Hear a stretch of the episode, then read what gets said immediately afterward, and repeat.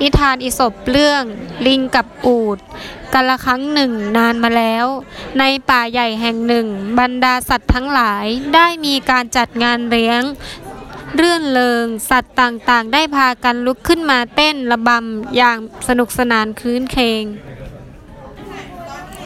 ลิงก็ออกมาโชว์ลีลาท่าเต้น เหล่าผู้ร่วมงานสัตว์ทั้งหลายก็พากันปรบมือชื่นชอบเป็นการใหญ่ เมื่อเห็นท่าทางกระโดดโลดเต้นอย่างคล่องแคล่วว่องไวของพวกลิง ที่โดดเด่นกว่าสัตว์ตัวอื่น ๆ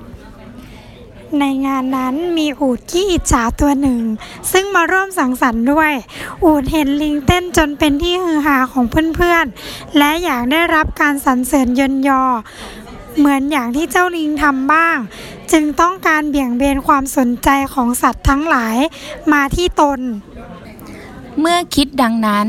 อูดก็ลุกขึ้นมาเต้นระบำบ้าง แต่ว่ารูปร่างอันใหญ่โตเทอะทะ จึงทำให้มันเต้นอย่างเงองะงุ่มง่าม บรรดาสัตว์ต่างๆ ทนดูไม่ไหว จึงพากันโห่ร้องขับไล่อูด จนมันต้องเดินคอตกกลับบ้านไปด้วยความอับอายเป็นอย่างยิ่ง